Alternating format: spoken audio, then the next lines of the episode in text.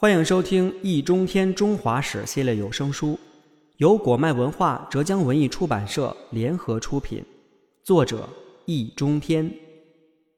第二十一卷：朱明王朝，第五集：内阁与行省。朱元璋的办法之一是将六部升格，六部就是吏部、户部、礼部。兵部、刑部和工部，从隋唐到明初，他们一直就是宰相机构的下属职能部门。起先属于尚书省，后来属于中书省。那个时候，六部官员奏事都要通过宰相，皇帝甚至连他们是谁都不知道。中书省被废以后，六部没了领导，只能直属皇帝。皇帝没了宰相，处理政务只能依靠六部。也得提高其待遇，增加其权力。于是部长便由正三品升为正二品，副部长则由正四品升为正三品。皇帝有政令，直接批示六部执行；六部有想法，也直接报告天子。就连各司的司官都能直接向皇帝上书，用不着任何中转。六部成为最高行政机关。同样重要的还有最高监察机关。最高监察机关原本叫御史台，后来改名督察院。督察院长官叫都御史，正二品；副职叫副都御史，正三品；再次迁都御史，正四品。都御史又称总宪，副都御史称副宪。他们和迁都御史一起都称为都堂，而且都分左右。右职多半作为特派员的加衔，总督和巡抚就是那样的特派员。六部尚书和都御史合称七卿，然后是最高法院大理寺长官大理寺卿，正三品，副职左右少卿，正四品，再次左右四丞，正五品。明清两代，大理寺与刑部、督察院合称三法司，如有重大案件。便由三法司共同审理，俗称三堂会审。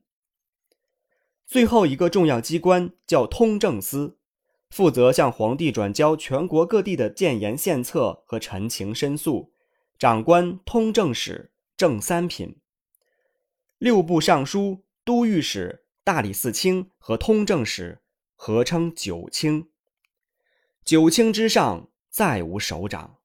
所在部门即为中央政府，只不过有九个，而且各行其事，互不相干。九个政府直属，权力固然集中于皇帝，责任和负担也都到了他身上。每天要处理数百项事务，如此巨大的工作量，绝非常人所能承担。就连朱元璋也说：“人主以一身统御天下，不可无辅臣。”于是内阁诞生。内阁是明代特有的机构和制度，而且准确地说是在明成祖时代建立的。在内阁供职的官员叫殿阁大学士，也叫阁臣或中堂。后者本是宰相的别称，因为宋代宰相的办公地点在中书省的政事堂。阁臣也叫中堂，是不是意味着明代的内阁就是相府或者国务院？殿阁大学士就是宰相呢？当然不是，实际上内阁的本意是大内的殿阁，比如武英殿或者文渊阁。朱元璋废除中书省以后，为了减轻自己的负担，便启用殿阁大学士作为顾问和助理。不过大学士有职无权，而且往往是临时工，因此内阁充其量只是皇帝的秘书处。成祖时代形成制度以后，大学士官阶也不高，一直都是正五品官员。远远不如正二品的六部尚书，但到后来内阁权力越来越大，地位越来越高，以至于入阁有如拜相，阁老真如中堂，称为阁下更是恰如其分。这可是朱元璋始料未及的。宰相制度阴魂不散，内阁制度李代桃僵，对明代政治的影响极其巨大，许多特色都由此产生。这就只能从长计议了。需要强调的是，内阁是内阁，六部是六部。六部尚书兼任殿阁大学士是后来的事情。由于内阁不三不四，而导致宦官擅权和特务横行，也是后来的事。现在要说的是行省，行省是行中书省的简称，行有在外之意，比如行宫和行辕，所以行省就是中书省的派出机构。这是元代留下的政治制度遗产。而且元帝国不但有行中书省，还有行枢密院和行御史台，简称行省。行院和行台，就是说，最高行政机关、军事机关和监察机关都有派出所。元人这样做，由于他们是异族统治者，非我族类，其心必异，必须由中央派大员镇抚军事占领区。行省、行院和行台的长官，当然也都由蒙古人或色目人充任。朱元璋没有这个必要。再说，中书省都没了。又哪来行中书省呢？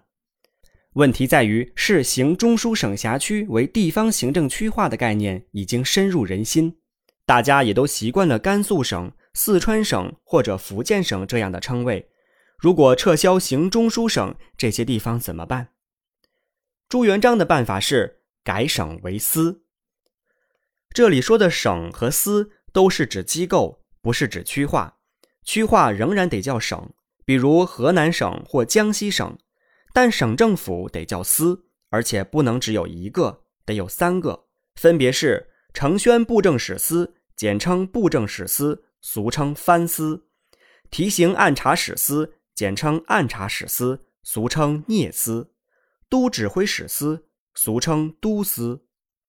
布政使司、按察使司和都指挥使司合称三司。三司都是省政府，但分工不同。藩司管行政、民政、财政和官员考核；聂司管司法和监察；都司管军政。如有大事，则必须三司会议。三司的长官分别是布政使，俗称藩台，从二品；按察使，俗称聂台，正三品；都指挥使，俗称都台，正二品。总之，长官都叫使，衙门都叫司。三司体制最大的优点是权力分散，地方官员难以形成与中央抗衡的力量，皇帝可以放心。明显不足，则是政出多门，效率低下，一旦有事便无人负责，也无法问责。于是巡抚和总督产生。巡抚的本意是巡查抚慰。总督的本意是总理督察，顾名思义都是差遣而非职务，因此也没有品级。事实上，明代巡抚和总督本为兼有县衔的特派员，巡抚兼右副都御史，总督兼右都御史，编制也都在督察院，具有地方官员特征。要到明的后期，正式成为封疆大吏，则要到清。清的制度多半继承了明。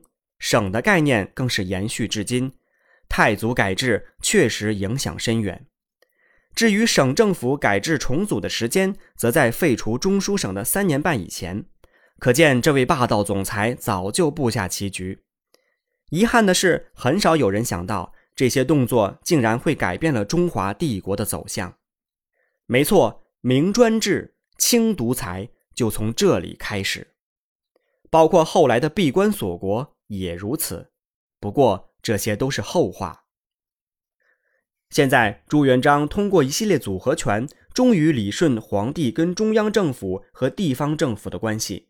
他成了自己的国务总理以及各级官员的授权人，没有了中间商赚差价，陛下的工作热情空前高涨，乐此不疲的日理万机，使自己成为帝国头号劳动模范的候选人。尽管除了皇天上帝，无人可以为他授勋。可惜他没想到，传统政治制度是有道理的。中央政府有宰相，至少表示官僚集团是半个当家人。现在好了，什么都是你的，什么都归你说了算，我们又何必多管闲事？明末李自成打过来的时候，满朝文武全都无动于衷，见死不救，甚至暗地里乐观其成。便恰恰是朱元璋种下的祸根。